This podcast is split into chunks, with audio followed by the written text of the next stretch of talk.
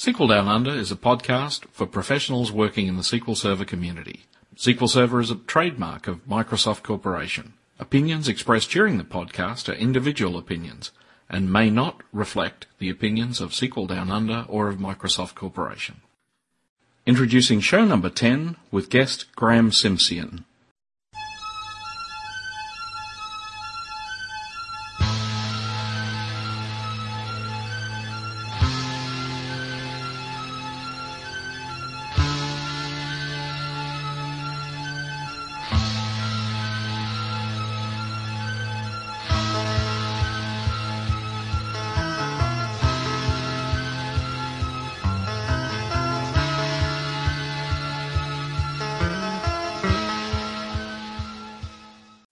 Our guest today is Graeme Simsion. Graeme is the author of Data Modelling Essentials, third edition, and one of the best known authorities internationally on data modelling and data management.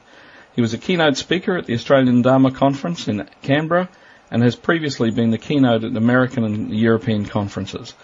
Has a reputation for challenging conventional wisdom and is another reputation as an entertaining speaker. Graeme was the founder and CEO of consultancy Simsion Bowles and Associates he sold the company in 1999 and now divides his time between data modelling masterclasses around the world, research and consulting. So welcome, Graeme. Thanks, Greg. I'm not sure I'm going to Can be able to be an entertaining speaker. can, can, I get you first up just to uh, give us some background as to, uh, I suppose, how you got to be involved with data and data modelling and uh, how, how you get to be where you are today?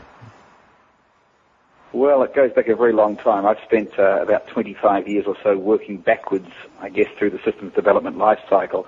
I started off as a computer operator and went into programming, and at that stage, uh, database management systems were fairly new on the scene, and it seemed like an interesting thing uh, to get involved with. So I spent, I was with uh, what was then Colonial Mutual.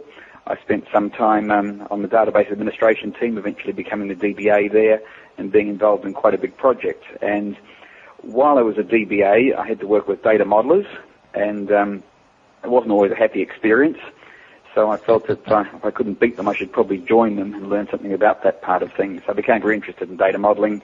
About mm. that point, I went out and started my own consultancy, um, which gradually grew. That was Simsion Bowles and Associates over the years, and I found myself sort of moving back from data modeling to doing data management, which was the, the bigger picture, um, to information systems planning, to business process design, business process re-engineering, um, and ultimately in the last three or so years that I was with the consultancy, most of the consulting work that I was still doing, because much of my time was in management, most of the consulting work I was doing was actually at the business level. Um, some of an IT component, but some of it was just being um, straight out business strategy, business planning. Then after I sold the company, um, I was on a non-compete clause for a while, and I decided it was a good time to go back to university and do some research. And I decided to go back to my roots and get involved in uh, in data modeling again. So for the last three or four years, I've been uh, doing research in data modeling. I've been teaching it, um, rediscovering some of the things that uh, I thought I knew about that subject. Does that give you a, a bit of a picture? Yeah, indeed. That, that's really good.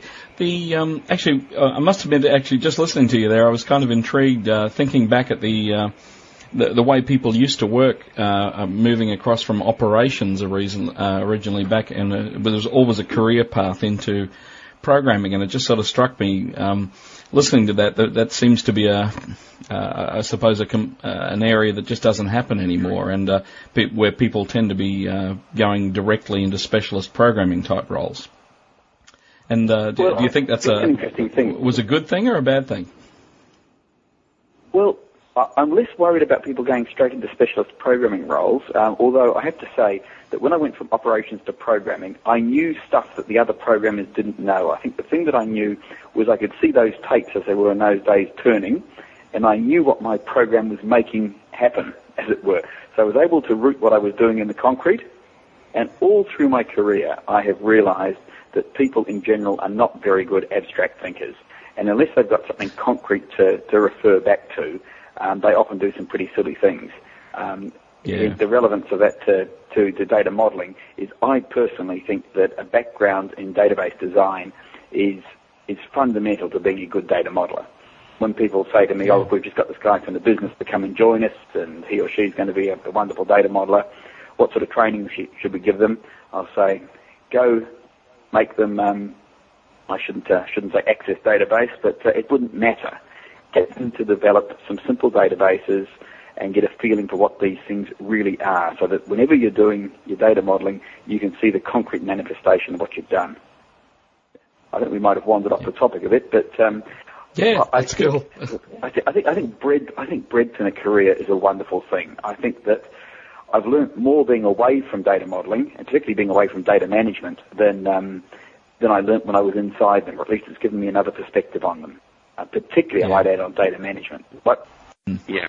And I think that probably the area that's been most important for me and has been not so much the data modeling but the data management stuff, where mm. my experience with information systems planning and with working on uh, strategic planning with managers convinced me that uh, a lot of the theories of data management are just not workable in most organisations, which, uh, let's face it, a lot of people outside data management would be pretty fairly quick to agree with. Yeah, in fact, I think one of the things that quite intrigues me is uh, always the the big disconnect between the uh, the uni sort of a university sort of modelling of how things would work and, and, and reality. I mean, if I if I, I take simple examples, like I, I see people that would say model a, an invoice, and maybe in that they'll have a product code, but they would never have like a description of a product, for example, because they would say, hey, that's off in the in the product table. But they they never think in terms of historical things. So you know, it's kind of like you know down the track the product description changes, but you don't want to look at an old invoice and suddenly see you, you, you've now sold a different product to what you did back then. You know, and so there's the whole get getting your head around. You know, also a historical perspective. I think on on on how models work.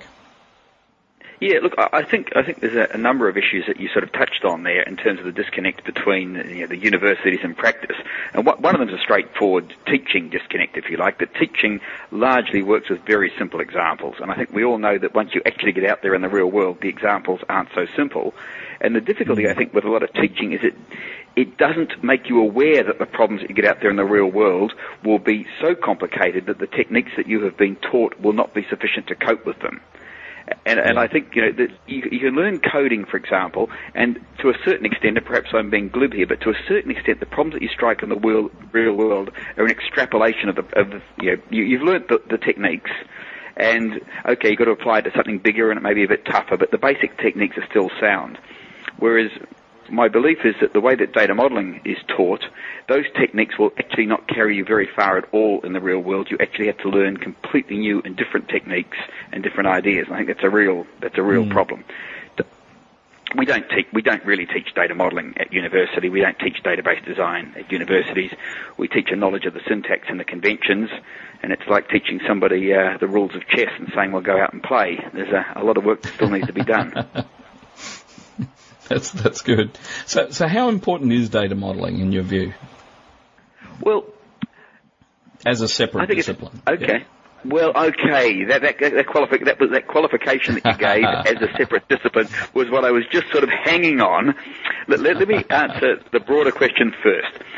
How important is data modeling? I think the data model is the single most important part of a data-centric information system specification. So, okay, if you're if you're writing games or something like that, then the world may be different. But if you're talking about most business applications, which tend to be built around a fairly substantial amount of data and a bunch of programs whose jobs it is to put it in, take it out, manipulate it, and so forth, then my view is let's just go down a level. The data structure is the single most important contributor to the quality of the design of that particular system. Now, mm. The question then is, and, and the reason I would, I don't know if I'd like to sort of push that one too hard, but I think we all know that when we work with bad data structures, we're constantly coding around them, we're constantly having to deal, deal with the ugliness, and if you deal with yeah. a very good data structure, then program code tends to sit nicely into place, and you sort of write back to Michael Jackson and so on and those things. Yeah. Okay, the question is, where do those data structures come from? And I would argue that the logical specification of those data structures, what you see as distinct from table spaces, indexes, physical performance considerations, that that task of coming up with those is data modeling. Now, we then get to the question of is it a separate discipline? But I would say whoever does that it is arguably the single most important component of an information system spec. Yeah. Would you like me to lead into who does it? Yes, indeed. Let's talk about that. So, who, who is the best person to do this? Okay, well, my, my argument is that the skills required to be a good physical database designer and the skills required to be a good data modeler are relatively distinct. There is some overlap in the middle, for sure, but broadly, the data modeler needs to be somebody who understands A, the business, and B, logical data structures.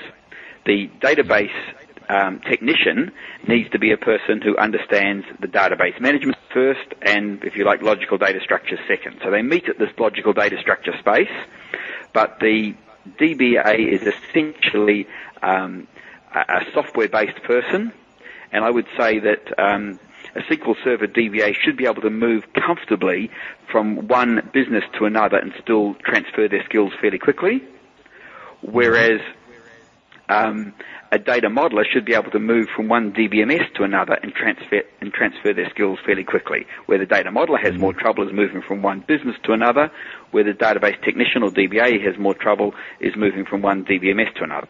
So the nature of the skills are a technical skill versus a business skill. That said, I don't think that the jobs are so big that they can't reside in one person. So I think it's possible for a person to be an expert at both.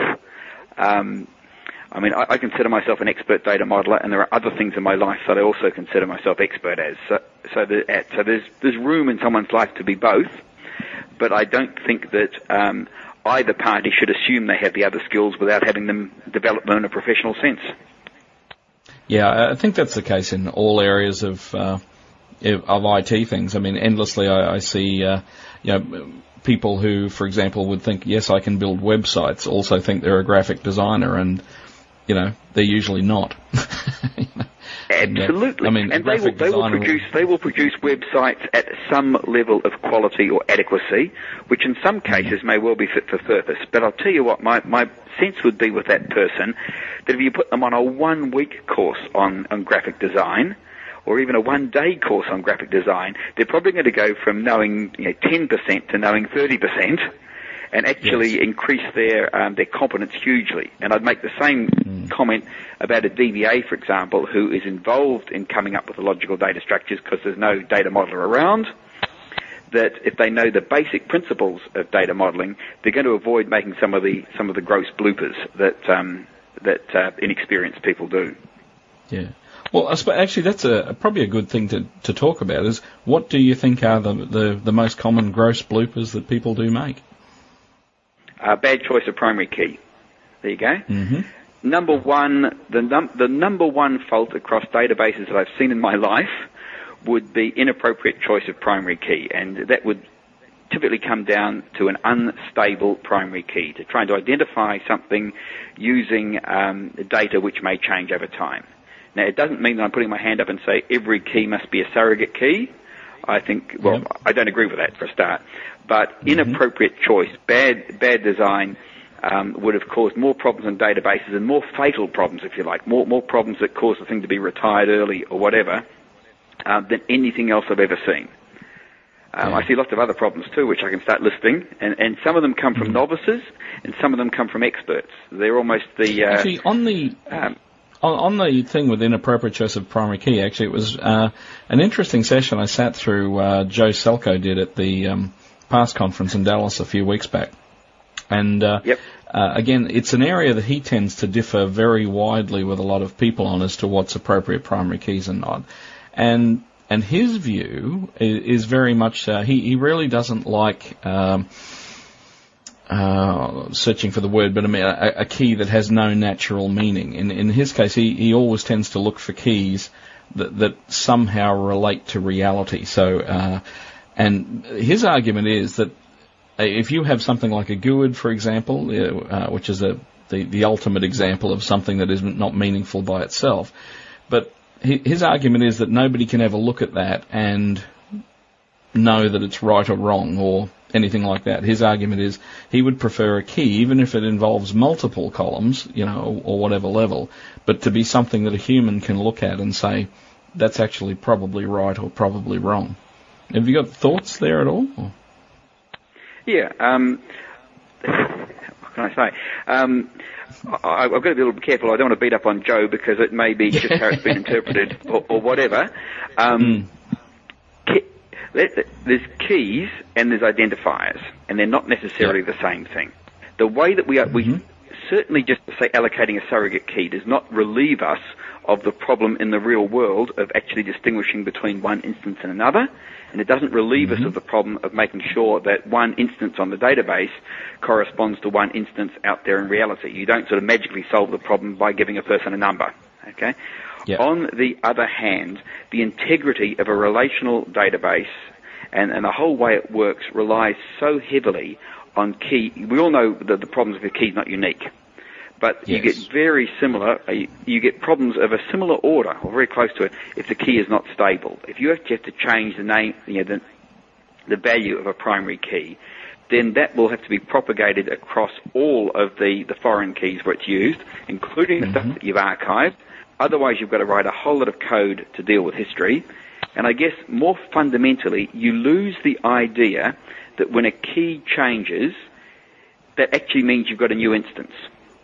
So the yeah. example I would give would be an insurance policy, and you can make a whole bunch of changes. You can change even the person's date of birth on the policy because that was wrong in the first place, but you still yeah. have the concept that it's the same policy. But at a certain point, you say this change isn't possible. We need to cancel that policy and issue another. The question is, how do you show the difference in a database? And in my view, that change of key, as it were, is your way of saying that something is, one real world instance has been re- replaced with another. Now, mm. I'm not saying you shouldn't carry meaningful information, just don't make it your primary key if it's not going to be stable.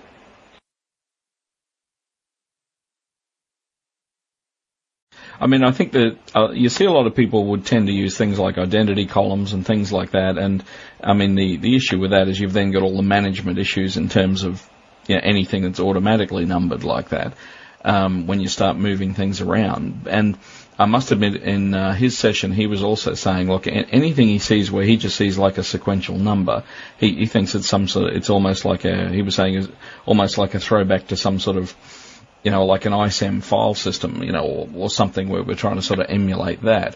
But I must admit, the object guys I tend to work with tend to be right at the other end of the spectrum, and and again, things like a a, GUID or something like that is the sort of thing they'll use because they, they want an identifier that's stable and unique, but you know, the fact that it doesn't relate to anything doesn't worry them at all. No, I mean, I think the, the issue here is that we're not talking in, in the first instance about relating, um, about uniquely identifying the thing in the real world. We're actually talking about uniquely identifying a row in a table for a start, mm. and being able to organise internally in the database the fact that everything hangs together in a comfortable way, which is not complicated to change, update, which doesn't imply when something changes multiple updates all over the place, and so on. That keeps things neat and tidy. Mm. And, the, and, and, then you have to say, well, okay, but I need to map this number I've come up with to the instance in the real world, and I need a mechanism for that and that might well be that I carry a value of um, some real world identifier, and there may well be a time frame associated with that. And they're all things that we can do reasonably well within the DBMS. But within a relational structure, and uh, I won't speak to the object guys, but within a relational structure, mm. um, it relies so heavily. The whole structure is implicit in the, um, or is explicit in the primary keys and the and the foreign keys. That to get to do those badly, um, in my experience, invariably leads to, to, ugly coding and ultimately to premature obsolescence. So I'm, I'm surprised yeah. um, to hear Joe Joe saying that, and perhaps he's um, he's simply arguing that you do need to carry this extra information that the, the surrogate key won't do it in its own right.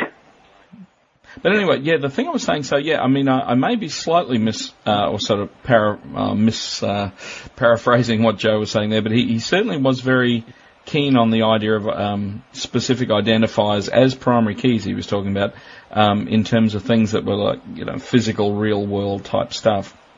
Um, and I, I, think maybe the I, I, see I have seen a lot of guys in that camp where they see that uh, and it's also an area that uh, I must admit a lot of the university things I've seen tend tend to lean that way as well and uh, I, I think they're they're, they're, sort of thinking that you know an, an, identifier that isn't related to the real world is more of an implementation detail in the database rather than uh, rather than something that really forms part of the model?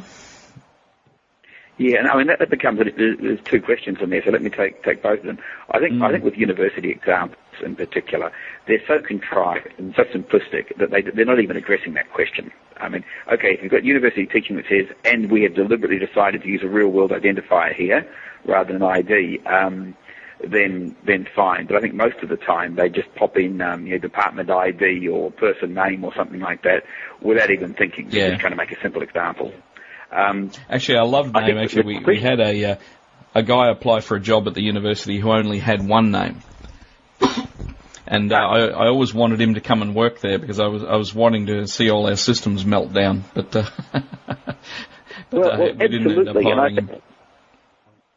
Well, well, let me say that that's a classic example, okay, of, of data modeling knowledge, if you like, that mm. that the experienced data modeler um, brings to an organisation who's trying to put together an application that, that needs to keep names, and says, okay, are you aware that sometimes people only have one name? Or there's an international standard for name recording, and it goes like this, etc., etc. Now, to me, this is a knowledge which data modelers need to have, and not necessarily database technicians. You know, I think you can you can be an excellent database technician without knowing that, but you, but you do need if you're developing big industrial strength applications, you need someone who's able to put their hand up and say, well, you know, the standard format for name is this, but recognise that in some countries that we, you know, it's not just Christian name, surname, it's family name and this, and some people have only one name and blah blah blah blah blah, and and that that to me is part of the data modelling body of knowledge.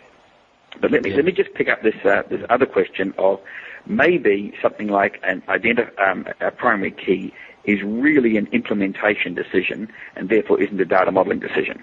And I think mm. that that raises a whole bunch of questions about where does data modeling stop and where does database design or, or physical database design um, start.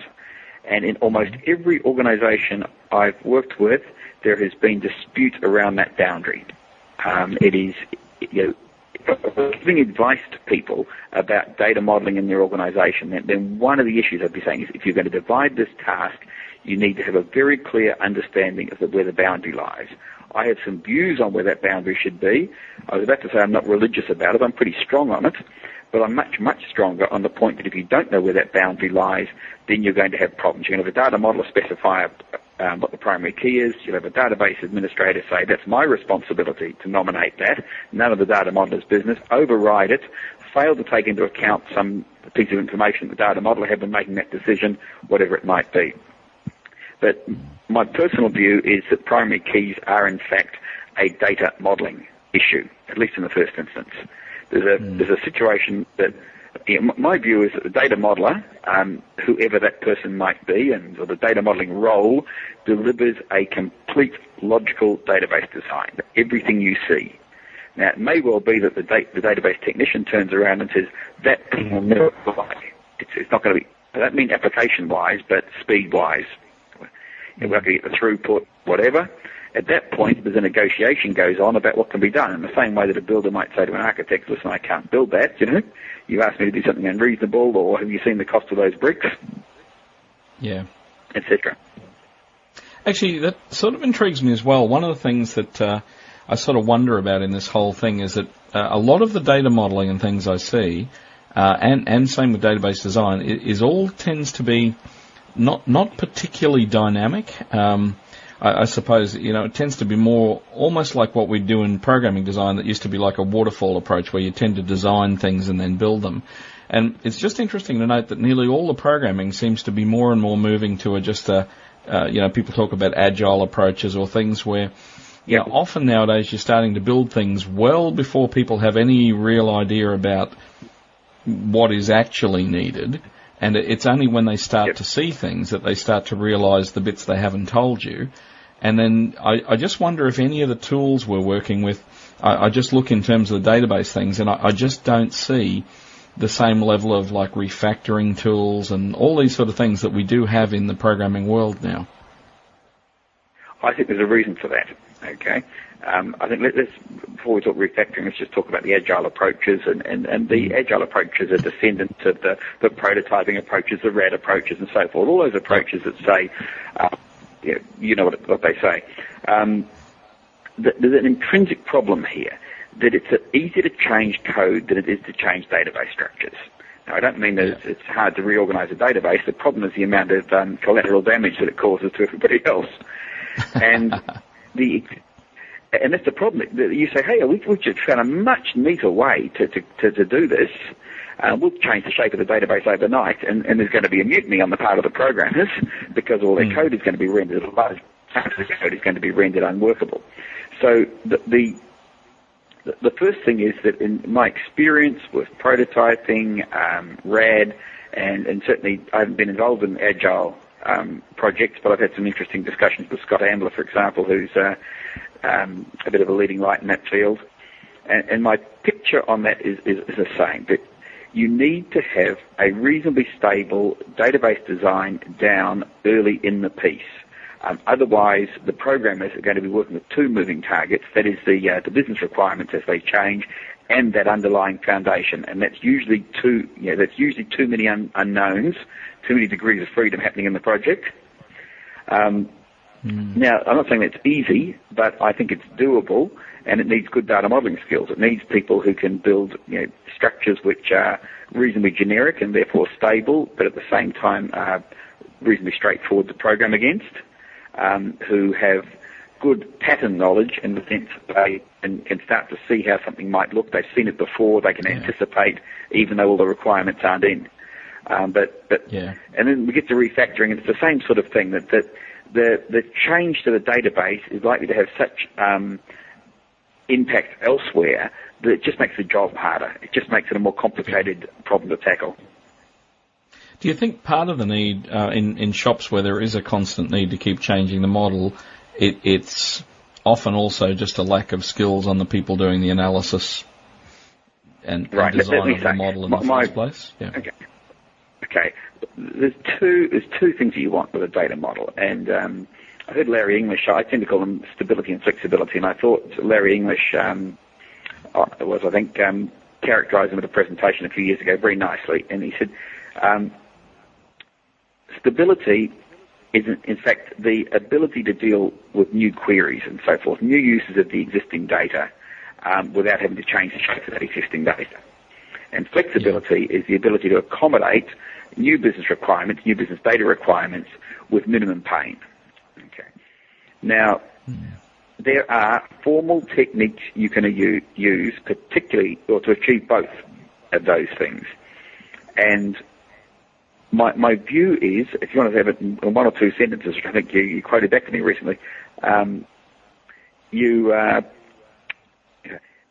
you don't want to build rules into the data structure that are likely to change during the life of the application. Hmm. When you develop an information system, there's plenty of different places you can put rules.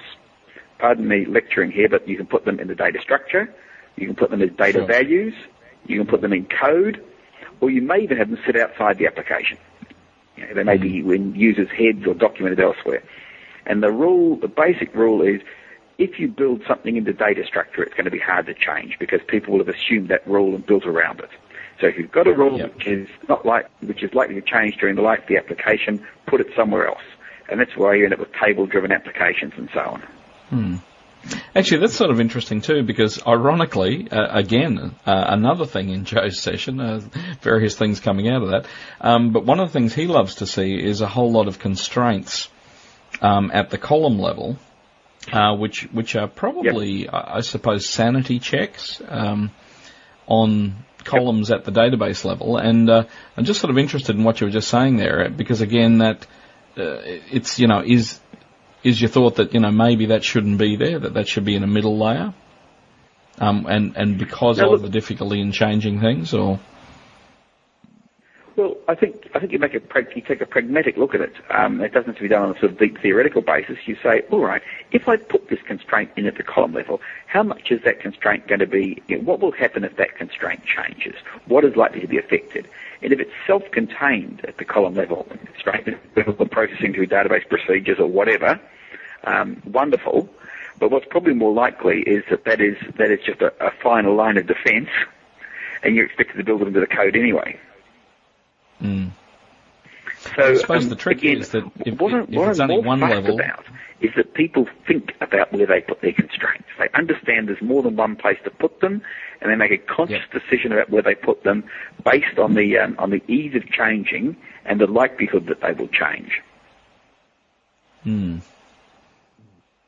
Yeah, and I suppose one of the, the problems is that again, if you do it at multiple levels, you can easily end up with uh, maybe conflicting is the wrong word, but uh, overlapping constraints or something. Well, well, quite. Well, quite. I mean, the, the enforcement of the business rules, if you like, through the system i- is a crucial part. Uh, you know, some people would say almost the only part of, of what an application is. An application is ultimately the instantiation of a bunch of business rules. And, and the question is, where are you going to put those rules? And good design says you put them in one place, or if you're going to have redundancy, that redundancy is deliberate in order to achieve some end. It isn't something that just arises because you haven't got a good design. So to me, clean design means the rule is held in one in one place, um, and you know, and if you put if you're putting it in to, to cross check it, then that that cross checking is, is part of a deliberate um, uh, choice based on what you which you perceive as as potential weaknesses in the application or whatever. Not just oh we did it twice because you know we thought belt and braces would be a good idea on that day. Well, that's the way that program will work. So you always check this. So I um, in let- let me tiering just- too that yeah. I was going to say in tiering, the question is then also, I suppose, the you know the real preference as to at what level does that actually live, and uh, um, I suppose one of the views that they've often had is that the the if you put it in at the bottom level, like the database level, they're thinking, well, you know, no matter what the client is, at least you're not going to get around it. Absolutely. I mean, this is a very, very strong enforcement of a business rule. If an insurance policy can only have one customer, you've only got one customer number on the insurance policy, you're going to need some very ugly coding or very hard work to get around and give someone two customers, to give a policy two customers. Mm. This is really built in a really intrinsic way to the application, which is great. I mean, and it, also makes life simpler. If, those rules are there, they're in a central place, the structures tend to look natural and easy to work with. But if that rule changes, you've got a very ugly situation on your hands. So the rule in general is if you can build the rule into data structure in a natural way, because some rules are not amenable to being put in data structure, but if Yeah. it can be built into the data structure in a natural way and you're confident it won't change, then that's where it goes. hmm And in many ways, yeah, the, the, the whole, yeah, in many ways, what data modeling is about is finding those rules which can serve as the foundation of your application. Yeah. What are the rules that we think are stable enough that we can rely on? Let's build those in the way we shape our data, and then let's build on that foundation. Mm. So I suppose then you, you get the uh, you, you have got the discussion then as to still the whole thing as to you know where the DBA starts and stops and where the modeler starts and stops in that sort of regard. Um, and I, I suppose uh, also the, the fact that a modeler would tend to then have to be across the enterprise, not not application specific. Well, um, not necessarily. I mean, I think it's a good thing for modelers to be across the enterprise because they can see what's being done in context. They've got an idea of questions of stability and so forth because the, these are typically the application is going to be expected, or at least the database is going to be expected to outlast the users that you're talking to. You know, their interest is And often usually two or three years down the the track. applications as well. Hmm. That, that's exactly right. So the, the data modeler is going to have to inform themselves as well as they possibly can about what is going to happen to those business rules of the model over the expected lifetime of that database. And I think one of the crucial things that you actually need up front um, in your business case and so on is a statement of what the expected lifetime of this application is going to be. And it's certainly something that the data model needs to be qualifying what they do with and saying, you told me it's a seven-year time frame. All right, I make, I've done my best to assess that this rule will be stable over the next seven years. But hey, if you want to run it for 15, who the hell knows? Um, so, so it's getting that sort of it's getting that sort of thing into place. Um, this this basic thing of where does the data modeler stop? My view is it's the is the data modeler's responsibility is to use a, um, a technical term is the conceptual schema. I don't mean conceptual mm-hmm. model. I mean conceptual schema, which is, which is to say, if you can see it, it's the data model's responsibility. Let's leave views out of it for the moment. But if you can see it, mm-hmm. the base tables, if you like, that they are the data model's responsibility. And I believe that what the data model delivers is a default set, as it were, of base tables, which then, of course, when you start talking about performance, come up for negotiation, fair enough, but that's what they deliver. And the data model, and any change to those that might happen for performance reasons, the data modeler is an absolutely key party because they're the person who's been privy to the decisions that were made to put that in place in the first place. Yeah. Well, listen, that's so probably a good that, point yeah, to yeah. just take. I was going to say that might be just a good point to take a break for a few minutes, and we'll be back after the break. As well as community resources such as this podcast, SQL Down Under offer mentoring services and both private and public training options. If you need to get your project back on track, or if you need to get it off to a good start, why not give us a call? We have also recently introduced a series of online courses available in both Asia Pacific and US UK time zones. In particular, the first course that's offered in this series is Query Performance Tuning. You'll find details at www.sqldownunder.com. So, welcome back from the break. Uh, what I might do just for a moment, Graeme, is just get you to share anything you, you wish to about just yourself and where you live and just anything we get to know about you. Okay, well, I said that I was doing a. I live in Melbourne, Melbourne, Australia, and mm-hmm. um, I said that uh, I'd been associated with Melbourne University for a little while. I'm in fact in the final throes of, uh, of finishing a PhD. So before you rang this morning, I was uh, I know how that's thrashing away at that.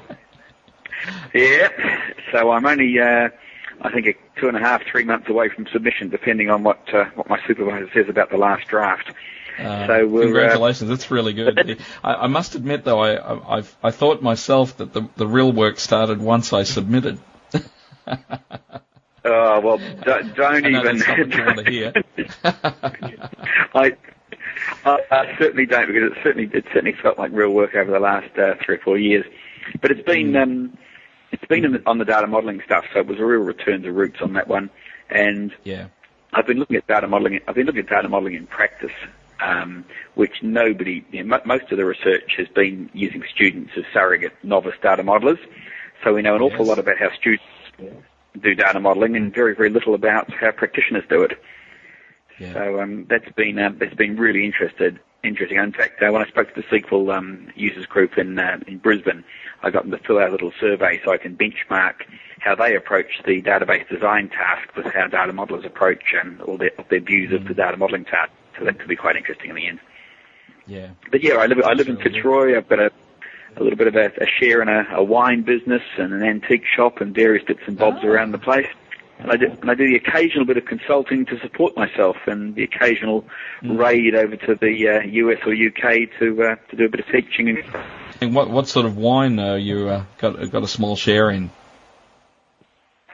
Oh well, it's a, it's a big share. it's a fifty percent oh, share.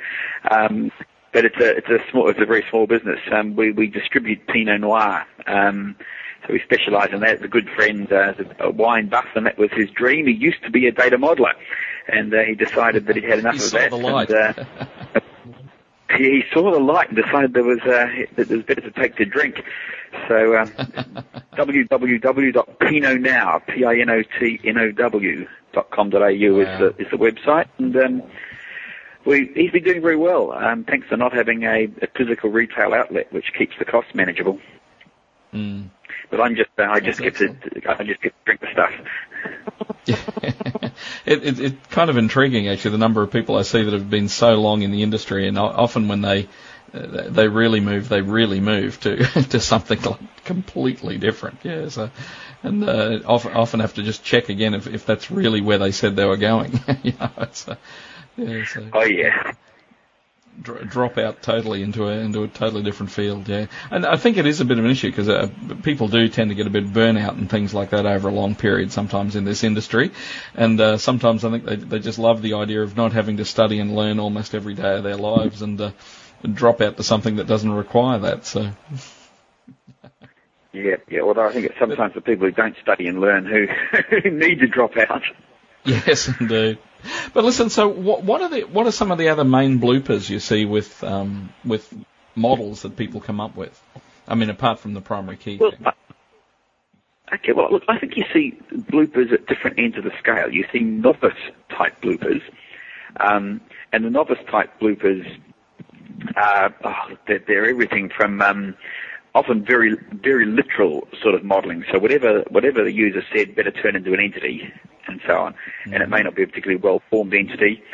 Yeah. The, okay, the worst models I see from novices are from people who've never been on the database side.